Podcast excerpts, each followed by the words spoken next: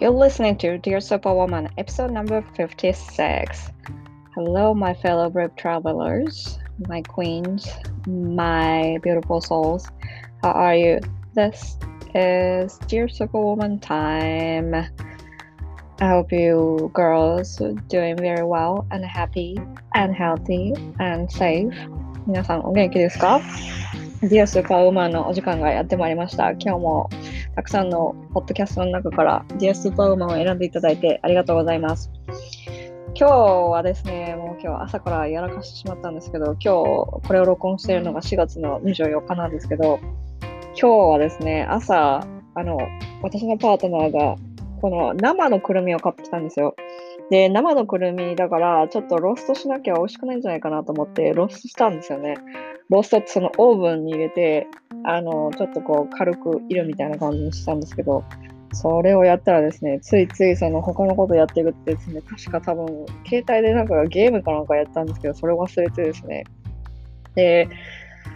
どこか先週言ったと思うんですけど、あ、先週どこで言ったんだっけな、そう、ディアスーパーウマンのグループで言ったんですけど、その、うちは一軒家なんですね。一軒家で、その、2階とロフトを私たちは借りてるんですけど、その一軒家のその一番下が不動産屋なもんですから、その火災報知器がついてるんですね。で、火災報知器がですね、そのくるみをそう放っておいたことに煙がすごい出てしまって、朝っぱらから火災報知器を鳴らしてしまったんですよね。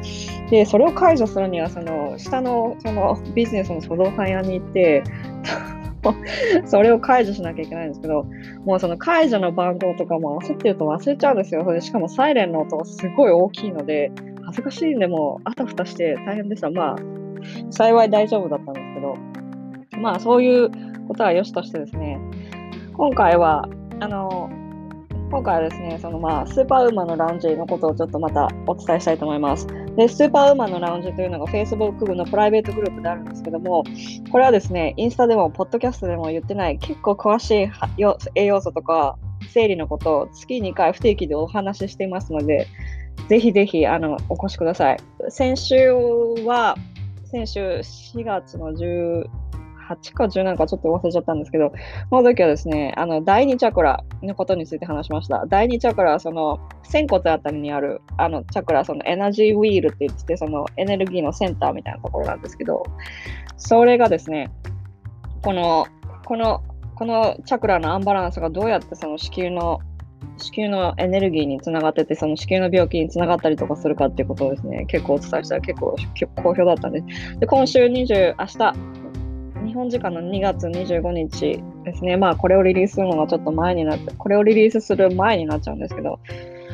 第3チャクラのことについてお話ししています。第3チャクラもですね、結構、これはあの、女性に結構つながっていることなので、ぜひぜひ聞いてみてください。もし、あの、これはもうアーカイブで聞けるので、ぜひぜひ聞いてみてください。でですね、その、もう一つ、その生理コーチの私がですね、まあ、サイキックでもあるんですけど、生理痛とか生理不順でお困りの方たちのために栄養面をサポートする上で、のですね、そのお買い物リストを PDF のを無料で配っています。で、この PDF はですね、私のインスタグラムのアカウントからゲットできますので、ぜひお持ちになってください。もう私のインスタグラムなんですけど、古い方のインスタグラムのアカウントは、のことを諦めました。なぜかというと、このいろんなリサーチ、ググってリサーチの結果、大体そのアカウントがこう凍結されて3週間経ってダメだったらもう、もう戻ってこないだろうということだったんで、で、今日これを録音してるのはちょうど21日目、3週間目なんですね。で、まだ戻ってこないので、もう諦めます。で、オフィシャルにその5月の1日から新しい、もう私の新しいアカウントあるんですけど、いろいろまあ、まだ帰ってくるかなって思いつつも、その5月の1日ぐらいから本格的に新しいアカウントの、インスタグラムのアカウントでいろいろ発信していきます。この新しいアカウントは、マリコアンダーバーが2つ、今だです。で、いろんなところでこれから、あこれからあの、えっと、メーリングリストとかでもお知らせしますけども、ぜひぜひあの新しいアカウントに行ってください。もうもしですよ、万が一その古いアカウントが復活しても、多分もう古いアカウントは使い使わないで削除すると思いますので、皆様よろしくお願いします。さて、皆さん、今回のゲストはですね、バミューダ諸島であのオンラインドクターをやってらっしゃる北出幸子さんです。で、幸子さんとはですね、あのウェルネスサミットでもご一緒させていただいていろいろ話したんですけども、このどういう時にその病院に行ったらいいかっていうのをですね、こう2人でいろいろ話して、その病院に行くためのハードルをどうやって下げたらいいのかっていうのを2人でいろいろ話してみました。で、まずその、まあ、生理のことについて、私も生理コーチなので生理のことについてお話しますけど、その生理の基準っていうのがあるんですね。この正常か異常かっていうので。で、これはちょっとこれから少し短くささっとお話ししてきますね。これを聞いて、これを踏まえてから、この幸子さんとのトークを聞いていただくとよくわかると思います。で、生理の期間っていうのは、正常な期間は3日から7日です。7日以上の場合はですね、まあ、いろんな病気が隠れていたりとか、甲状腺の病気が隠れてたりとか、あと経口避妊薬由来のものだったりとか、子宮ポリープがあったりとか、いろいろ原因が隠れていることがあります。で原因は1つじゃないですけども、7日以上の場合はですね、ちょっと気をつけておいて、ちょっと頭の隅にこれはちょっと気をつけた方がいいなって思っててください。で、生理痛と生理、生理前症候群 PMS ですね。生理補助もどれもないのが正常です。で、意外にこれよく聞かれるんですけど、あの生理と生理の間の不正出血ですね。排卵中とかですね、排卵排卵日前後ですね、この時に数日間不正出血が起こることはあります。で、これはね、結構正常範囲で、大体その出血はですね、でもその出血の色はそのピンクとか赤とか少量の出血で、2、3, 2 3日で止まるはずです。まあ、これは結構あることはあります。で、でもこれがですね、毎回毎回続いたりとか、で、そこでさ、排卵痛、排卵するときによって、そのちょっとなんとなくこの卵巣あたりが痛いなとかって、そういうことがあるようだったら、病院に行ってください。で、生理周期の基準なんですけども、生理周期の基準、一応ばらつきはあるんですけども、大体日本産婦人科学会では25日から36日が標準で、アメリカだと21日から35日って言われてます。大体もうその20 23日以降35日以内が一応正常というふうに言われています。で、経血の量なんですけど、ここであの幸子さんと経血の量の話しているんですけど、経血の量っていうのは正常なのが150ミリ以下です。で、幸子さんと話してるときに、あの、例えばコンビニとかで売ってる、あの、牛乳パックだけ豆乳パックとかありますよね。あれのことを大体80とかそれくらいだって言ってるんですけど、さっき調べたら、あの牛乳、その豆乳のこのコンビニで売ってる豆乳パックみたいなの大体200ミリ入ってるみたいです。写真を、ググって写真を見た限りは。だからあれ、あれぐらい以下ですので、ご気をつけてください。で、大体そんな感じです。で、経血の量はですね、なかなかちょっと比べ、ちょっと調べようがないとかってあると思うんですけど、これはですね、ナプキンの量とかを大体見てください。で、ひたひたになる前にみんな多分気持ち悪くて変えちゃったりとかすると思うんですけど、ひたひたになったのを1個とすると、大体肥料のナプキンがひたひたになったら大体10ミリとかそういうくらいなので、大体16枚以上ですね。生理用品をちょっと数えてみてください。まあ、こんな感じです。で、これを踏まえた上で、幸子さんとのね、この私の会話を、あの、聞いていただくと、結構面白いと思います。ぜひぜひ、あの、楽しんでください。Enjoy the episode. See you later.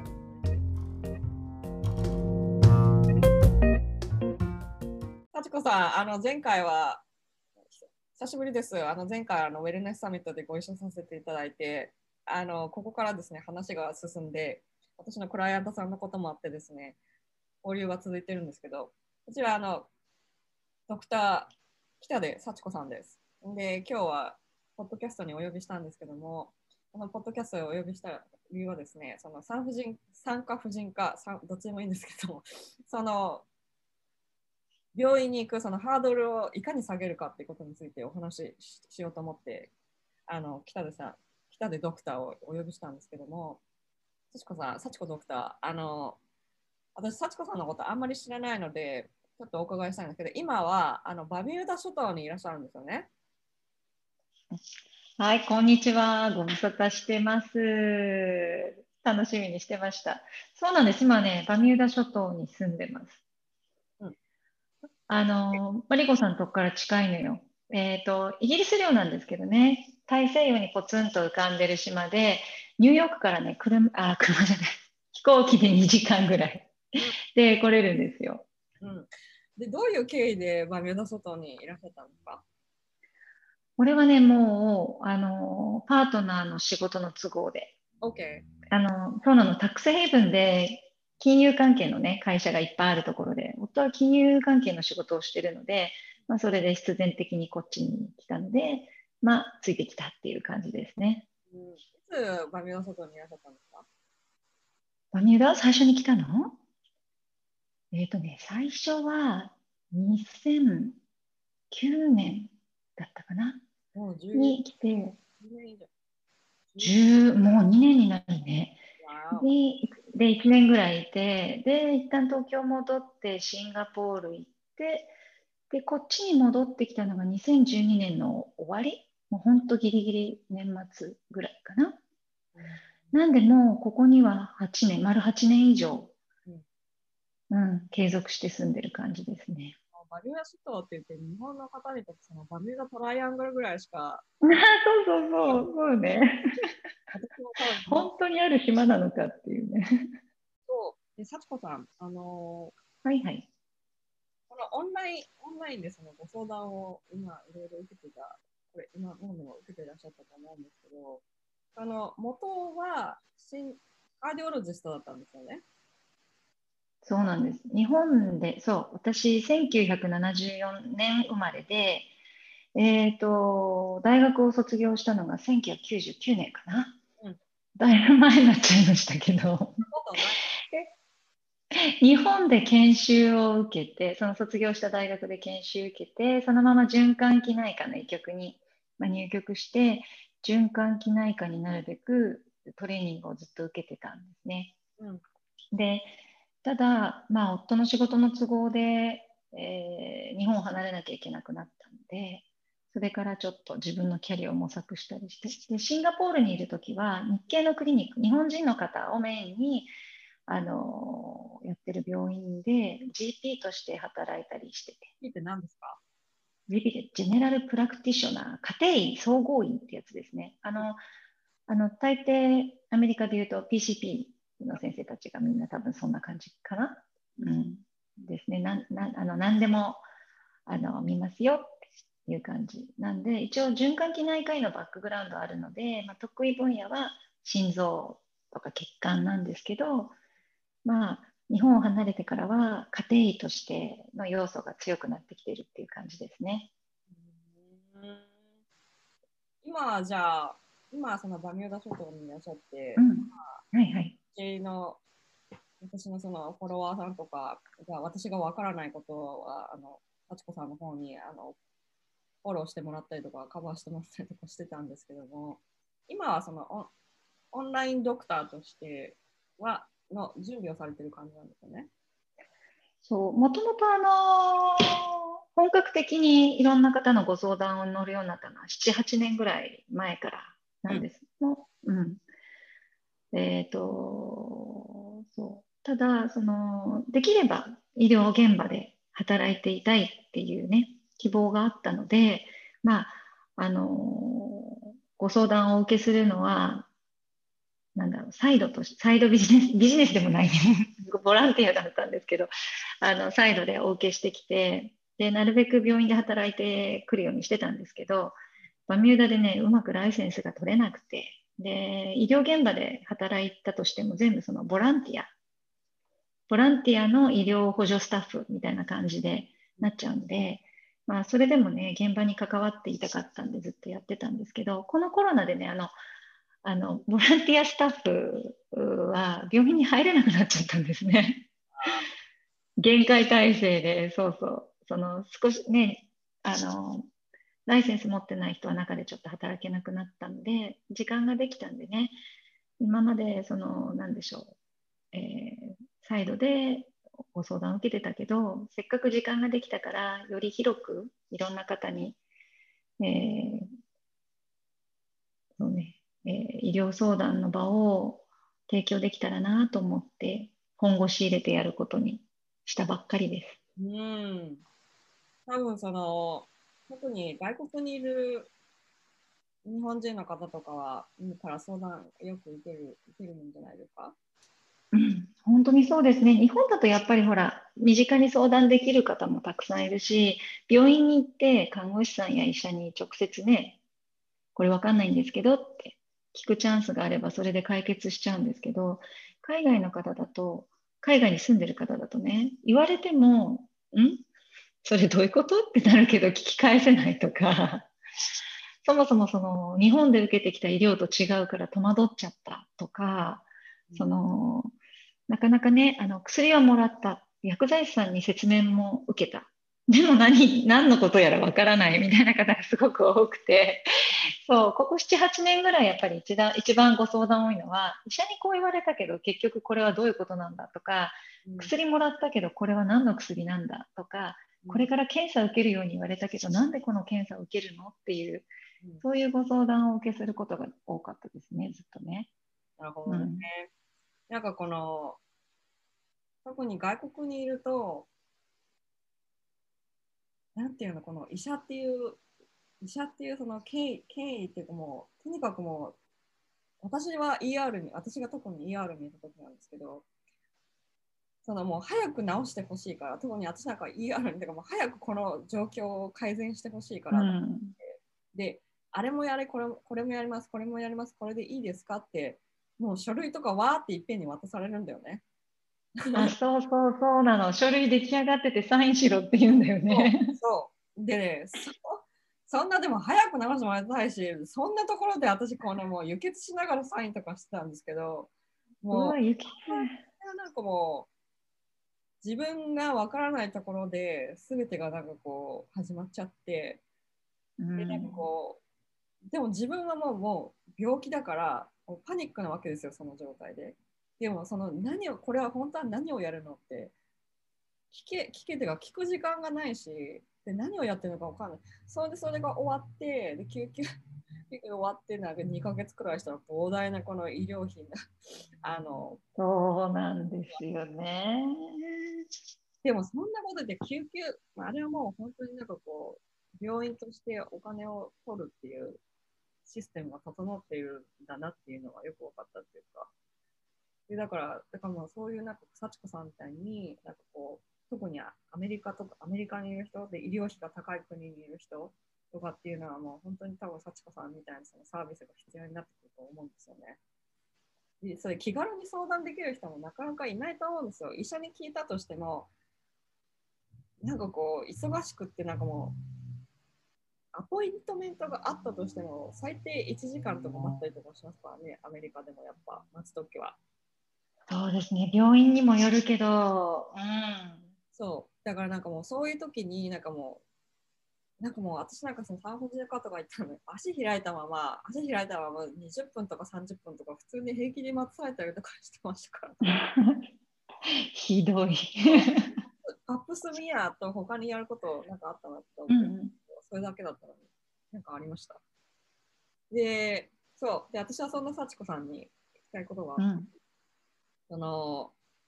私の今回、その幸子さんに、幸子ドクターに聞きたかったのは、あの、こういう症状になったらもうまず病院に行けっていうことですね。その水準がまず曖昧だと思うんですよ。自分が病気だって思ってない人が多いから。で、例えば、生理痛で病院行ったとしても、いや、これみんななってるから普通だよって言われる人とかいたりとかするんです。通だから、じゃあそれでで鎮痛剤もらってて、確かこのウェルネスサミットでも言ったと思うんですけど、で鎮痛剤もらって、あ鎮痛剤もらったけど、で終わっちゃったっていう、そういうことがあって、それってなんかその自分の体のことを知らないのと、なんか水準が曖昧だし、特に生殖器の問題とかって、病院にやっぱ行きづらいんですよ、いろんな人とかって。で、うんまず、例えばその生理不順だったりとか、えっと生理痛だったりとか、うんうんうん。本当に長い期間生理痛があって、ででも生理痛は我慢できる程度だから大丈夫、で鎮痛剤飲んだら治るから大丈夫っていう、うんうん。それでそそれほっといたら実は子宮内膜症だったっていうこととかって、うんうんうんすんごいあるんですよね。で、私のなんかその、私のその生理コーチの、私の生理コーチだった人にすごいよく聞くんですよ、やっぱ。で、まず、その病院に行く、行かなきゃいけない。その生理痛が長いこと続いたら行かなきゃいけないっていう、アイデアがまずないんですよね、やっぱ多くの人に。そうでしょうね。で、これが普通って思ってから、お母さんもあったからこれが普通って思ってる人が多い。生理不順とかも、半年以上なかったらやっぱ病院行かない。病院半年以上ないけど、あ、そういえば生理いつ来たっけっていううんうん、いらっしゃいますね。うん。すごいいるでしょ？うん。で、それってなんでかっていうと、我慢できるし、時間がとにかくとにかくないから、病院に行かなくていいと思っちゃうの。で、病院行く時間がないっていうふうに、まずなっちゃう、ね。仕事休めないし。うんうんうんうんお母さんとかは、私がここで倒れたら、家族はどうなるのってまず多分なると思うし、うんうん時間を作れないんですね。で、まず、そんなことに聞きたいのは、うん。うん。どういう症状になった時にどこに行けばいいかってことですよね。そうか。あのー病気によってね、症状ってほら、千差万別でしょ？だから、こういう症状が出たら、ここに行けっていうのはなかなか全員の人にね、共通するようなこと言うのは難しいと思うんですけど、その、通常と違う状態になったら病院に行けっていうのがまず、あの、言いたいことなんです。で、じゃあ通常って何なのってなるでしょ？その時に一番大事なのは自分の体を把握していないと通常がわからないから通常じゃなくなった時に気づけないっていうことなんです。なんで、あの、そのアドバイスとしてはね、スパッと分かりやすいアドバイスじゃないかもしれないんですけど、まず自分の体についてみんなもっとそのなんだ自分のものとして把握してほしいなっていうのがあるんです。うんで、あの最近はね医療もオーダーメイドなんて言われたりしますけどその一人一人ちょっとずつやっぱり全部違うんですよね体の中で起こってること。あの大枠では一緒なんですよ同じ人間だし臓器の数も大体決まってるし、まあ、たまに違ったりもするけど臓器の場所も大体一緒。それこそあの、ね、私たち女性であれば、ホルモンの働き方も大体一緒なんですけど、ただ、そのタイミングだったり、効き方だったり、こういうホルモン値が高くなっている時に、あなたの体はこういう状態になって、そうすると私はこう感じるっていう、その感じ方とかは一人一人違うので、それはね、自分が責任を持って把握してあげなくちゃいけないんですよね。で、私はもう小学校、中学校、高校とかでもぜひみんなに教えてほしいと思ってるんだけど、その保健体育とかってね、あの、何か教えてるようで何も教えてない教科がかつてあったでしょう。今はどういう状況になってるのか残念ながらね、子供たちが日本の学校に通ってないのでわかんないんですけど、そこで自分の体を把握しようねっていうことをもっと教えてほしかったなっていうのはあります。うんでで、これって負の連鎖が続いちゃいやすくて、お父さんとお母さんが自分の体把握してないと、子供にもあなた自分の体のこと把握しなさいよって言ってあげられないから、それがもうずっと続いちゃってる。で、まあ、何か具合が悪かったら、あの、病院に任せときゃいいから、みたいな感じになっちゃうと、大体病院の受診のタイミングって遅れちゃうんですよ。本格的に、うー、ダメだ、もう耐えられないって言って、救急外来にいらっしゃった時には、よくよく聞いてみると、あ、もう1年前からそういえば症状ありましたとか、半年前からですねとか。で、私は循環器内科なので、心臓が専門だからね、産婦人科のせあの方たちにお会いするのは、まあ、心臓疾患持ってる時に産婦人科の先生に応援を頼まれるとか、そういうことは多いですけど、研修医時代に婦人科とかね、産科で、えー、と研修してた時なんかは、あの、調子が悪いっていらっしゃって、あの、じゃあ、普段の状況を教えてください。ね、生理周期はどれぐらいですか？最終月経はいつですか？とかって言うと、あ、わかりませんみたいな人がすっごく多かったの。うん。でね、今このポッドキャストを聞いてる方たちは、ほら、マリコさんのポッドキャストを聞くぐらいだから、そのちゃんとね自分の体について知ろうって思ってる人とか、まあ、すでにちゃんと把握してるよって人が多いかもしれないので驚かれちゃうかもしれないけど割と多くの女性が自分の体の中で何が起こってるか自分がそのホルモンのサイクルのどのフェーズにいるかって知らない人が多いんですよ。そうなのよ。その学校で習まず習わないじゃない？うん、その応体期だとか乱暴期とかせねいろいろあるけれど日本語でなんていうのか忘れちゃったんだけど、ね、4つのフェーズがあるわけじゃない？うん、あります。えっ、ー、と、あれね、えっ、ー、と、月経の後に乱暴期があって、で、排卵期があって、で、応体期があって、で、また月経になるっていうね。その、そういうことを勉強しないじゃない？うん、そうね、さらっと言ってんのかもしれないけど、でね、そこでその、生理は何で起こるかって言ったら、その赤ちゃんを産むためのその準備っていうふうに、多分それくらいしか記憶がないんだよね、やっぱ。で、で性行為をこのセックスをこの排卵日にしたときに、排卵日とかその排卵排卵日前後のね、排卵排卵日の5日からだいたいそれくらいよね、にしたときに妊娠する可能性が高まりますよとか、でもその排卵期にどういうことが起こってるか、実際にどういうことが起こって、どういう仕組みで排卵が起こってる、排卵するのかっていうことも全然勉強しないじゃない？そうなんですよね。そうなんです。それが、その、それはその、社会で生きて生きていくために必要がない。必要、まあ、必要がないって言ったらあれだけど、必要がないことがなんとなくこう、あるんだと思うんだよね。そうね。その、自分が、えーと、健康で、この間のね、そのウェルネスサミットでいうウェルネスなんですけど、その自分が健康で、そのやり自分がやりたい活動をねして生きていくためには本当はね自分の体を把握しておくってことは基本の木なんですけどそこがなくても一応働いて、まあべね、勉強するとか、ね、学校に通って勉強するとか働いてお金を稼いで生きていくっていうその辺のところには一見必要がなさそうだからみんな後回しにしちゃうんでしょうね。そうなの、そうなの。で、大切なことじゃないんだよね。うん。って思っちゃうでしょうね。若ければ若いほど余計ね。プライオリティが低いのよ、やっぱり。なそういうことしなくて、うん、その体のことを知ってなくても大丈夫だから、一応ね、若ければそうやってさっき言ってたみたいに若い若いけど。でなでで何か問題があったときに、ひえーってなって、ででもその傷、本当はなんかこう、サインがいろいろ出てるんだけど、うん、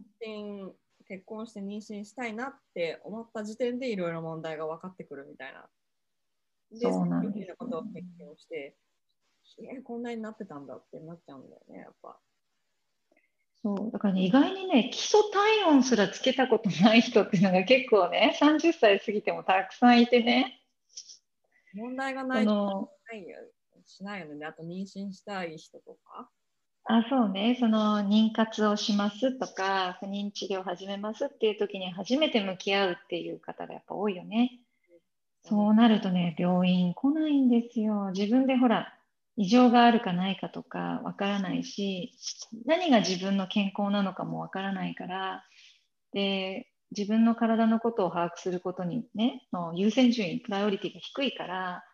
後回しになって、いよいよつ痛いとか、ね、もう切実になって初めて病院に来てくれるから、ちょっとね、タイミング遅い方が多いですね。産婦人科なんかも、あのね、マリコさんもよくおっしゃってるけど、敷居が高すぎて 来てくれないのね。そう、そこなんですよ。その敷居が高いっていうところで、そのいかにこの敷居を下げるか、ハードルを下げるかなんですけど、あの何が、何がそのネックになっていかないのかっていうと、何をするかわからないから怖いっていう、うん、知らないのが怖いんですよね。で、実際に何をするかっていうと、あの、てか、その行く前にそのなんか何が症状があったのか、どんな症状があったのか、月経週最後の生理はいつだったのかっていうのをまずなんとなく知っておいた方が、行く前に知っておいた方がいいっていうのはこちらでも用意しなきゃいけないっていうのはあるけれど、その何をしなきゃいけないって言って、まあ例えば生理痛でしたって言って、で生理痛だった時に、まず行くところってまあ産科、さっき、まあその、マツコさんと話すときに、マツコさんと話す前にちょっと事前に話したんですけども、この産科っていうのと婦人科っていうのがあって、で、両方コンバインしたのが産婦人科なんですよね。うん、です。で、例えばその別にその妊娠してなく、妊娠したいとか、そういうのがなくても、何か子宮に問題があるかもしれない、卵巣に問題、排卵痛とかがあって卵巣に問題があるかもしれないって言ったときに、行くところっていうのは産婦人科でか婦人科なんですよね。そうなんです。もともとは一応産科と婦人科っていうものがあって、ただ、その女性の生殖器を扱うという点においては同じなので、同時にあの見られるのでね、産婦人科って一応標榜はしてるんです。で産科の場合は周産期医療って言って、まあえー、と不妊治療とか妊娠中のこととか出産そのもののこととかあと産後のことまでひっくるめて請け負いますよってでそれ以外の、えー女性の生殖器のこと全般は婦人科で見ますっていうそういう感じですね大雑把に言っちゃうとね。うんなので、その不妊治療とか、あー妊娠中の話とか、産出産産後は産科領域ですっていう感じです。なるほどね。うん、多分あの聞いていらっしゃる方で迷う迷うんじゃないかって思うのが、まあ巷でその地元でレディースクリニック増えてるじゃない？いっぱいある。レディースクリニックってどっちなの？って多分なると思うんだけど、多分多分産婦人科なのよね、おそらく。そう、どっち、そうどっちもやりますよっていう。ただ、レディースクリニックの場合とかだと、より婦人科の、えー、と色合いが濃くなるかな。それか、内科も見ますっていう、その、こう、女性、女性をターゲットに全身見ますって歌ってるところが多くて、産婦人科の医者以外にも内科とかの、あとか、あとは外科で、その乳腺なんかを見る、あれはね、あの産婦人科じゃなくて、あの外科の領域になるんですけど、のその乳房の専門医とかが、えーいたりとかっていうことが多いですね。で、その、えーそれこそ全身見ますよって言ってるところも多いですね。うんうん。でも婦人科がメインかな。そうですよね。じゃあまあ総合的にってことですよね。そのうん。女性の全体そのさっきみたいに内科、そ生殖器もそうだし、まあ血液う。う系もん。ううん、やりますよ。あと多分産婦人科っていう言葉に対するイメージが悪いから、それを払拭したくてレディースクリニックにしてます。って言ってるのはあると思うな。うん、それぐらいイメージ悪いんですよ、みんな、その敷居が高いという意味では。なんでそう、私が思うにそのなんで敷居が高いのかって言ったら、そのさっき言ったみたいにその何をされるか怖い。わからない。それから生殖器に対して知識がないのもあるけれど、その特に日本の社会ではそのどうしてもタブー視しちゃうっていうのがあるんじゃないですかね、性の領域に対するね。うん、そうかもしうれない。ん、そう。で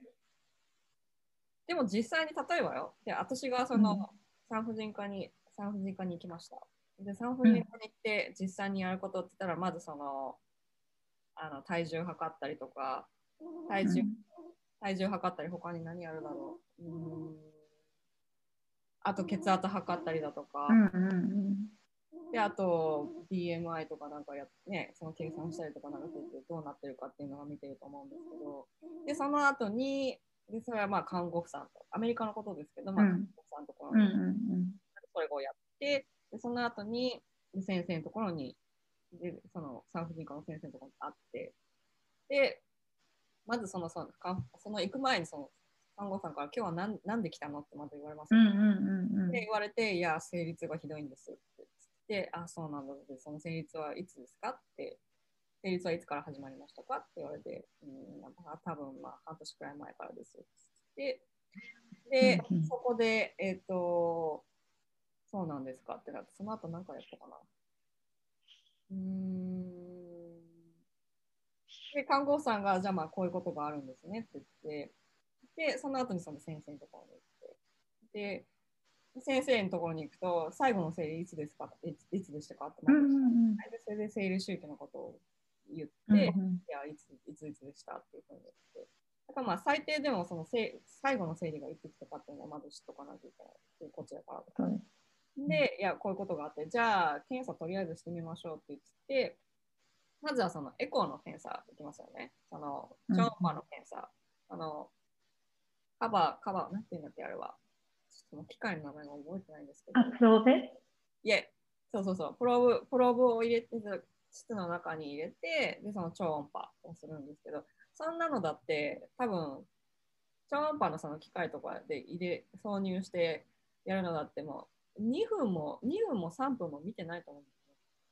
うんうんで、問題がないかっていうのを見て。うんうんで、その後、ちょっとじゃあ、まあ、それで、あの、乳がんの、なんかその問題がないかってね、この乳房のあたりのその、このうんうん。脇の下のリンパ腺とかを測って、で、でたまに先生によっては、その肛門に手を入れて、指を入れて、で、うん。あの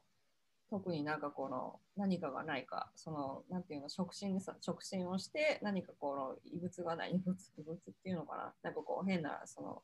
感触がないかっていうのを見るだけだと思うんですけど、あの肛門に、肛門に指を入れる瞬間だってそんなにそんな30秒とかなんですよね。うんで医学的なものだし特にそんなにその怖いことなんてちっともないんだけどやっぱそのやることがわ何をやるかがわからないからって怖いのかなってみんな思うんですけどそんなだって診察自体そのさ肛門に指を入れたりとかそのエコーをやったりとかする時間でも10分もないんですよね。うんうんだけどそのそれでじゅなんかこの大きな病気が隠れてないかっていうのはまず見なきゃいけないっていうのはまあすごい私の中ではあのデフォルトなんですけどなかなかやっぱその何をやるかわかわからない人たちで何かちょっと怖いしかねで生殖器のことだし子宮のことだしなんかちょっと言いにくいっていうのがあってなかなかやっぱ行かないんだよね病院に。そう本当はもっとあの年に1回のねチェックアップ、うん健康診断として卵巣と子宮の確認もしに行くっていうのは本当はやってほしいとこなんですけどね日本だとね皆保険あるしそんなねクリニック受診で名前も取られるとかないからさやっていただきたいなと思ってるんだけど日本の健康診断でもその生殖器のチェックってオプションになってしまったりとかうんってことが多いんでねそうすると余計うんこう得体の知れないものだから怖くなっちゃうのかなって思いますね。あと意外にあの自分の性器とかをあんまり見たことない人とか触ったことない人すごく多くてだから余計怖いんじゃないかなっていうのはあると思うんです。そう思う。なんか、なんでなんだろうね。だから、この、いかにこの、敷私の仕事としては、その、いかに敷居をこう下げるかっていうのも、私の仕事のしミッションの一つではあるんだけど、なんで後回しになっちゃうのかなって思うんですよね。毎月、だって例えばそのもう思春期からその15歳、うんうん早い人からその10早いその早い人からで言ったらまあ13歳とか12歳とかまあ10歳の方とかもいらっしゃいますけど、そこからだってもう、なんていうの、リプロダクティブエイジって20年か30年はあるわけじゃない？うん、そうですね。そうそれなのになんかなんで後回しになっちゃうのかなっていつも思ってて、でも自分のことで考えてみたら、やっぱりそうなんですよ。私も大学時代とかもすごいホリブルな食生活してて、若い子ありがちですけどね。でも、だって朝起きて、アメリカに来てる時になって、アメリカに来た時って朝ごはんマウンテンデューとかコーラ飲んで終わりでしたから、今のマリコさんから想像つかないね。生理来ないとか言って言ってんですから。すごかったですよ、あの頃。で、私が北海道でその薬剤師の勉強してた時だって、朝ごはんカロリーメイトとかで、お昼ご飯とお味噌汁で終わりみたいな。あそれ半年でも生理来ないとか言ってあって、そこで病院行って、で、血液検査とかして、で、もちろんそのエコーとかやって、特に何も影響ないですねって、何も問題ないですったですね。そうなんですけどね、こう表面化するまでにね、タイムラグがあるから余計ね、そう、なんか若い人に You are what you eat って言っても、なんか、はだから？みたいな、見た目変わんないじゃない？みたいになっちゃうからね。健康な食事しなくても生きていけるしってなっちゃうんですよね。そう、そうなっちゃうんですね。でも、私も、そんな、この、今、今でこそこんなこと言ってますけど、中高生の時に、その、自分のね、体の中でどんなことが本当に具体的に起こってるのかなんて、あんまりね、関心持ってなかったですもんね。月1回30日に、うん、そうだな、最初28日だったかな、中学生の時ね。で、高校生ぐらいになって30日。で、高校卒業する頃から32日周期になったんですけど、なんで変わるんだろうみたいなのがちょっと疑問にあったぐらいで、深く考えてなかったですもんね。で、大学入って割と早々に18の時でしたっけ？うん医学部にね、入ったんで、解剖学実習があったんですね。うん、で、衝撃を受けたわけです。さあ、じゃあやりましょうってなった時に。それでね、生理がね、あの、クラス100人いるんですけどね、一学年。あの、女子大だったんで、みんな女の子だったんですけど、半分ぐらいの子が生理止まったんですよ。わ衝撃を受けすぎて。わで、その時にみんな思ったんですよ。え、ちょっと私止まっちゃったんだけど、え私も私も私もってなった時に、その人間の体のその繊細さとか、こう、神秘さみたいなもの。それでね、やっと、その時に初めてやっと自分の生殖器にちゃんと興味を持ったんですよ。なるほどね。うん、だから、その体と心がつながる感覚っていうのがないんだよね。てか、ないですね。なんかこう、そうそう、パワーで押し切れちゃうからね。若いうちは。そのままそれでパワーで押し切って、いざ妊娠したいなとか結婚して、あ、子供欲しいなって思った時に、できなくなった時に、オーマイガーってなるんですね、やっぱり。で、そうなんですね。うん。なんかはもう、この大量出血が続くまで、まあ、放っておいたって言ったら放っておいてましたからね。で、それあストレスが、ストレスが大量出血につながってるっていうふうに、全然思わなかったです。うん。ででもこれはもう本当に生理はね、ストレスに直結してます。これはもそう女性のね、女性の健康のバロメーターなので、うん、自分のその生理なりを、生殖器なりを把握しないと、本当はね、何も始まらないはずなんですけどね。周りも知ってる人少ないし、そうそうそう、そんなこと言ってる人が周りにあんまりいなかったりするし、だから今ね、このポッドキャスト聞いて、マリコさんの話聞けてる人はラッキーだと思うんですけど、出会えたことがね。でも、そうなの。でもそこに気づくまでみんな時間かかっちゃうんですよね。それがもったいないですよね。そうなの。もう本当にそうで。だからその、私の中ではもう放っておかないでほしいんですよ、生理痛とかも生理不順。うん、そう。だからまず生理痛は異常だっていうことにね、気づいてほしいですね。で、その我慢できるから大丈夫。で、鎮痛剤飲んで、あさっき言ったみたいにパワー、パワーで押し切れちゃうから、大丈夫って思っちゃうんだよね。そうで日本だと頭痛生理痛にとかって言って気軽に CM 流してるじゃない？あこれ飲めばいいんだみんな一緒なんだって思っちゃうですよね。うん、そうそう。だからその異常な、まずでも最初にそのい何が異常かっていうのを教えてる人はいないんだよね。そうそうなのよ。そうなんですよねまあ。そうそう自分のそう通常運転の体はこういうここういう感じでとかそうだその例えばねその膣の中に自分で指入れてみてどういう状況になるかっていうところまであの全員やれとは言いませんけど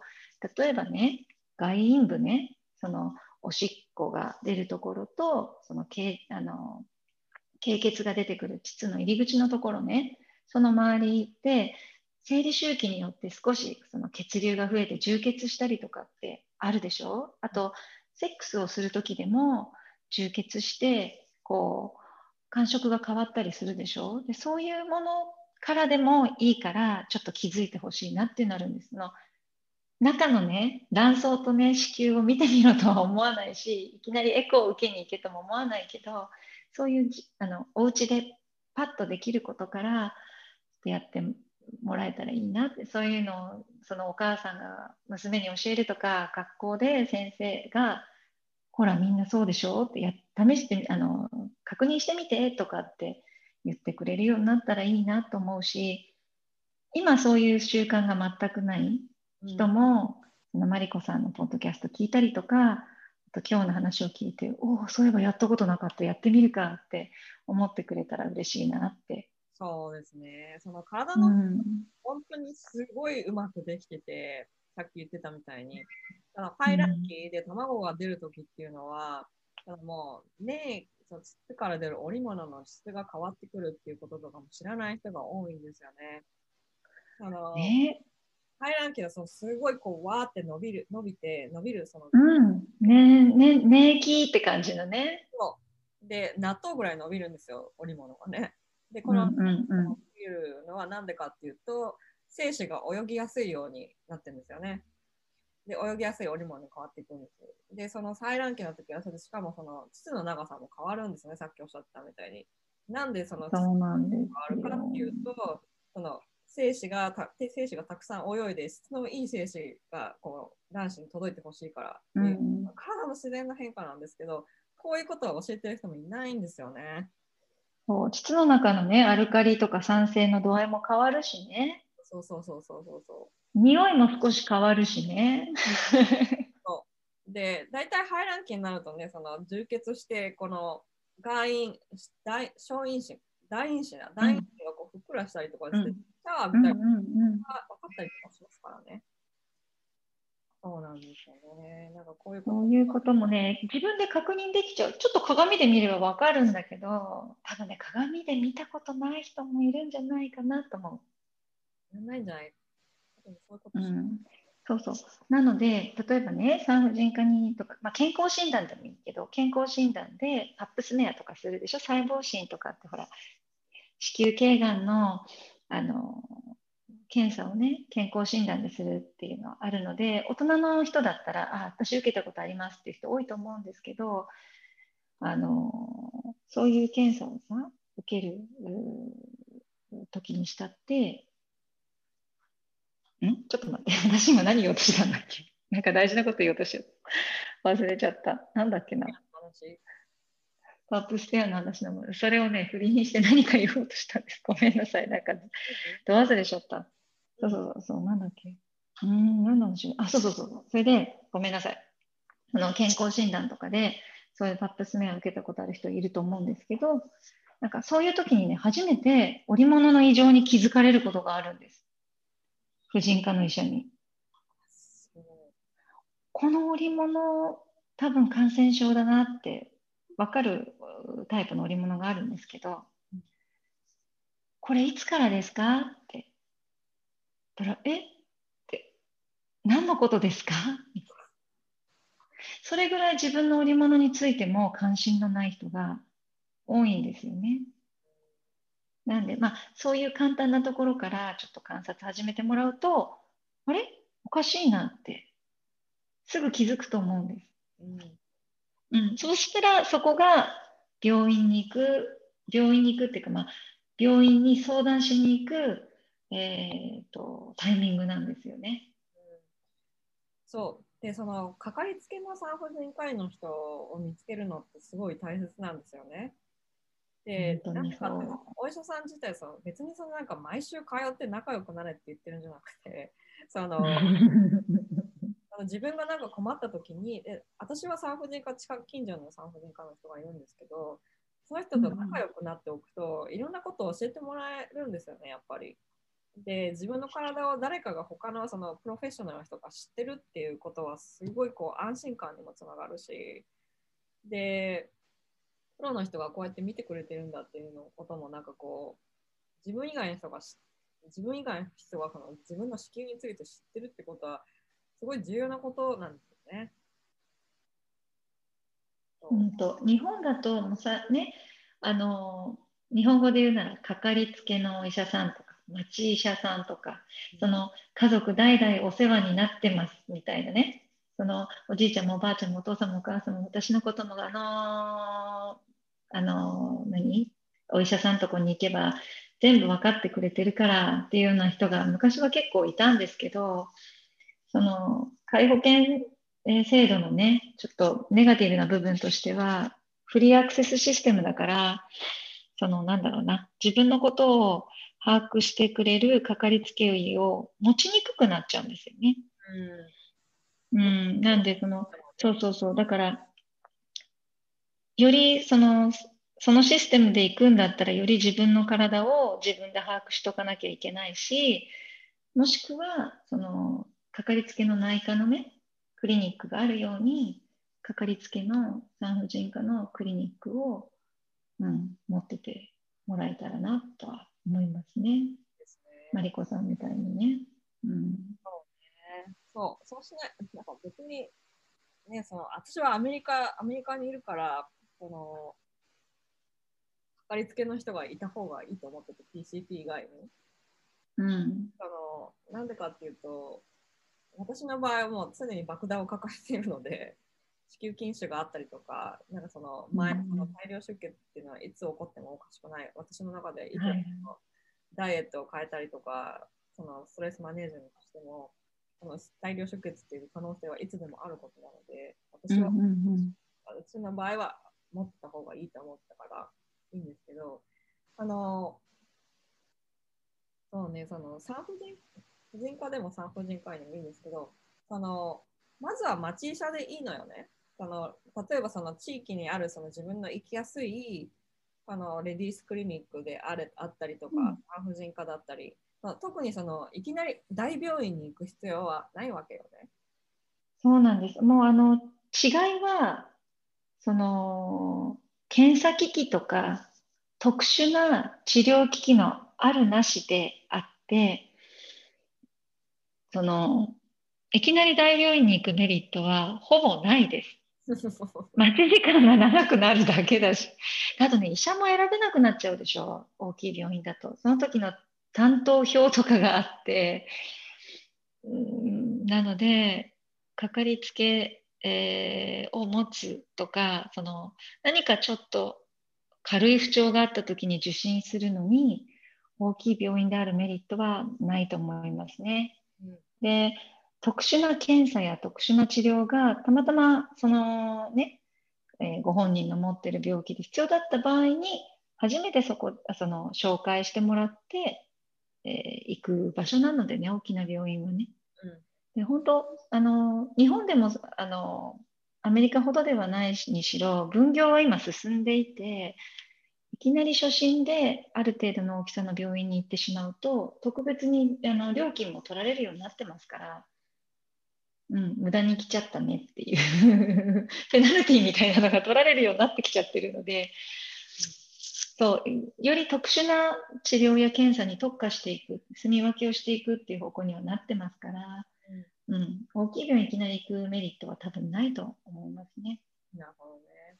うん、じゃあその大きな病院に、まあ、行かないとしても、そのレディースクリニックに行ったとして、大体、その検査の流れとしては多分どこにその検査の流れ婦人科ってかってググれば出てくると思うんですけど、まずはその検査に行こうと思う前にその生理がいつあったのかっていうのをまず知っとかなきゃいけないじゃない？そうですね。そこから検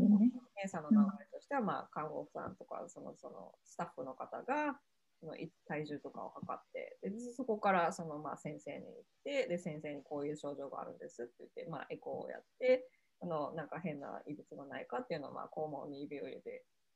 で、まあ、血液検査、血液を取って、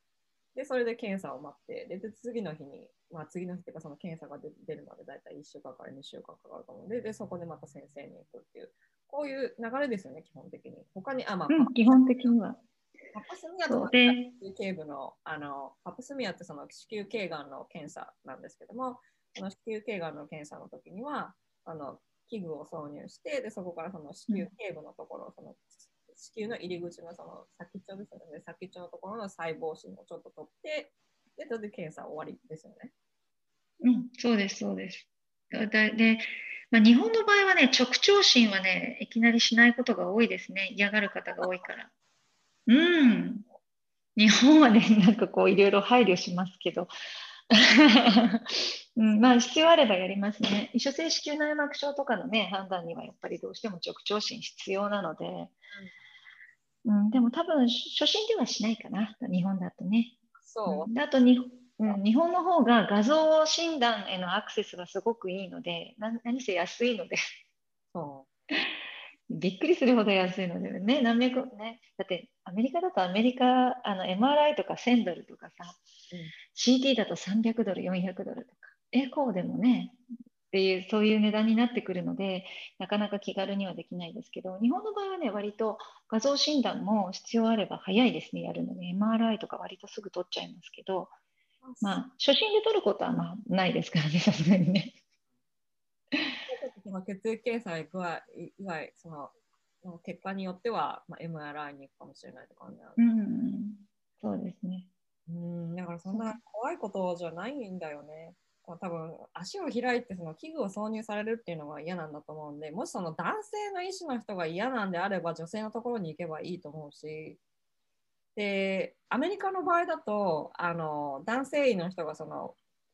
器具をその膣に挿入するときには、大体看護婦の人が、女性の看護婦の人が横についてるんですよね。そういう感じじゃないんですか、日本は。あ日本もそうですよ、ほとんど。よっぽどあの人が足りなくて、あの、つけないっていう場合は除いて、でも大抵はいますね。そうだよね女性の先生でも、女性の先生でも、あの、看護師さんの立ち会いはまずありますね。今はさらに厳しくなってますからね、そういうことはね。うん。まあね、そんなに怖いことじゃないので、もう皆さん、あの、長い、もう本当にもうひどい生理痛がもう、はっきり言って、3ヶ月もつ、1ヶ月以上続いているようだったら、もう絶対病院行ってください。これはもう、で、そうなんです。あと、経血量がね、増えた時も。で、あの、経血量増えた時っていうとみんな、え？ってなることが多くて。これもね、私も言いたかったんですけど、経血量の普通の量があって、で、これをね、なんかこの、確かあの、なんかのイベントで言ったんですけど、なんだったかな？何のイベントだったかな？なんかで言ったんですけど、大体その、うんけ通常の経血量、正常の経血量って、日本産婦人科医のレベルで言うと150ミリなんですよ。で150ミリはどれくらいかっていうと、えっ、と、牛乳瓶1本。で牛乳瓶ってもうない、今ないんだって牛乳瓶。ないの？ないの？瓶？本牛乳瓶ってどれくらいですかって言われた時私だいぶ衝撃だったんだけど、当 まあ、そうだからあの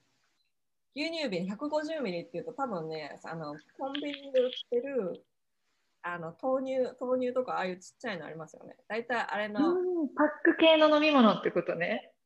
あれあれの2本分くらいだったはず1点多分それくらいだと思うんだけど7、80ミリリットルなのかな？それパック1個が。パックあのどれくらいだったのだろう？ちょっごめんなさい。と。わからないんですけど。うん。50ミリ。だから牛乳瓶1本で多分牛乳パックで牛乳パックもないんだろうね。その多分あれで言うと多分80ミリとかだったと思う。は80ミリから100ミリ。だったじゃあちょうど2個分だ。大体2個分ぐらい。ででもそれを測るのがいちいち測れない。わから測らないからわからないと思うんだけど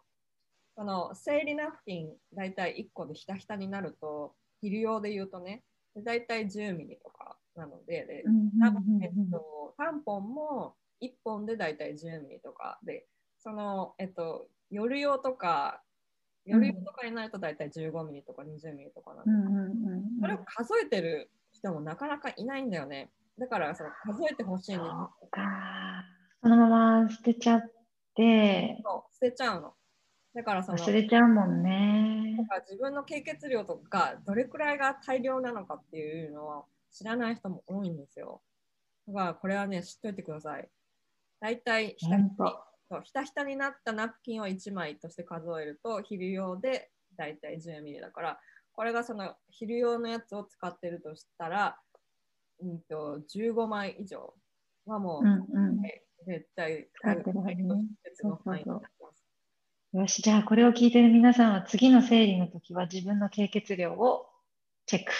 うん、でけあの生理のカップを使ってる人っていうのは多分その生理うんのカップうん。を測れるようにそのミリリミリリットルついてます、ついてます。うんうんうん。メモリがついてる。必ず見てほしいですね。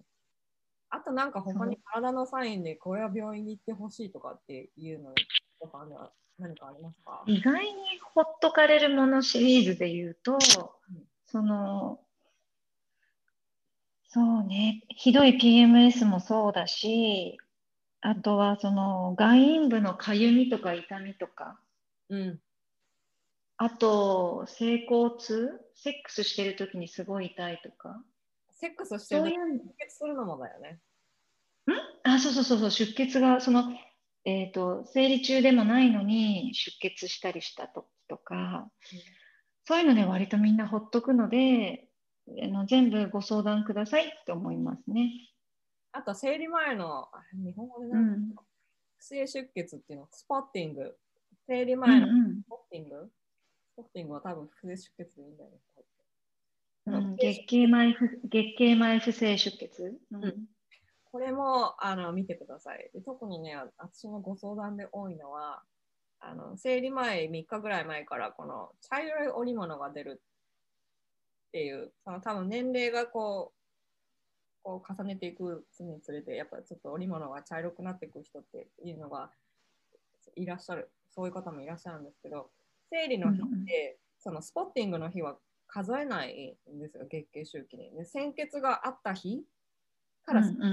を数えるので、スポッティングはその生理周期の中に入らないのね。で、そのだからそれでなんか生理周期がもうすごい長くなったりとか、すごい短くなったりってああ、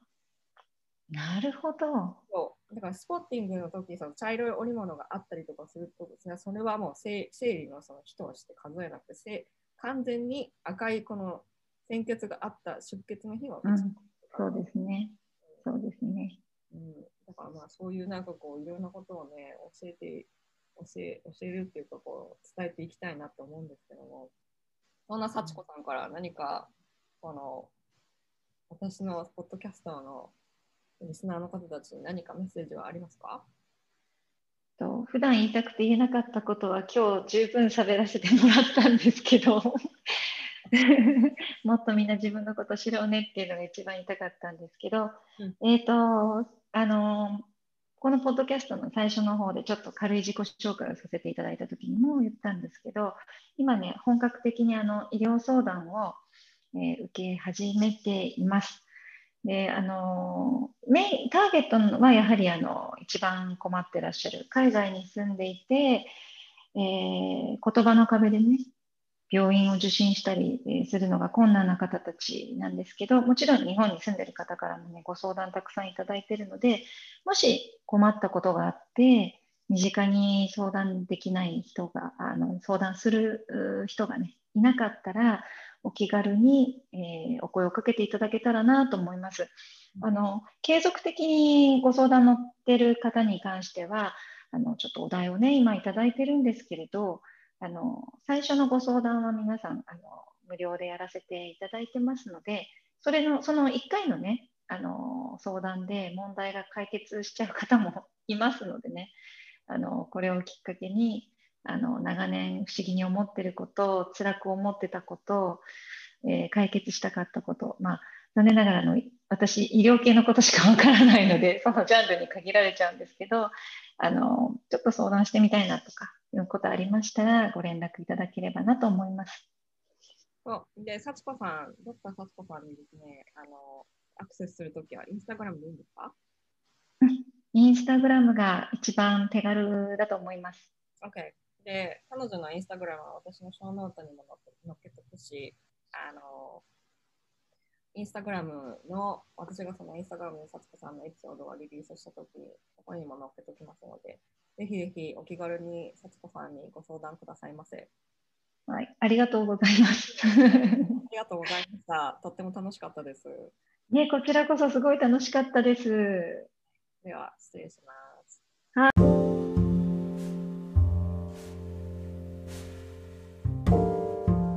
Thank you for listening to the end. 皆さん最後まで聞いていただいてありがとうございました。さあ、幸子ドクターのお話を聞いてですね、何かこう体に異常をなんとなく感じてるのに、長いこと病院に足を運んで検査をしてないという方たちがいらっしゃったらですね、ぜひぜひ、あの、セルフケアの一環としてですね、病院に足を運んでいただきたいなと思いながらも、このエピソードをお送りします。で、あの、生理とかですね、生理以外にもですね、なんかこう、体のエネルギーについてですね、それがどういうふうにこの子宮の病気につながってるかっていうことでもですね、無料のスーパーウーマン、無料のスーパーウーマンだって、無料の Facebook グループ、スーパーウーマンの LINE でお話ししています。こちら完全プライベートでですね、皆さんその生理のことことについて、だいたいその2週間に1回、各週でですね、あの私が登場してお話、いろいろ皆さんとお話をしています。ぜひぜひ、これに興味が興味がある方は、ぜひいらしてください。スーパーウーマンのランジは私のインスタグラムのアカウントのリンクから入れますので、ぜひぜひお越しくださいませ。ではでは、See you next week. Bye.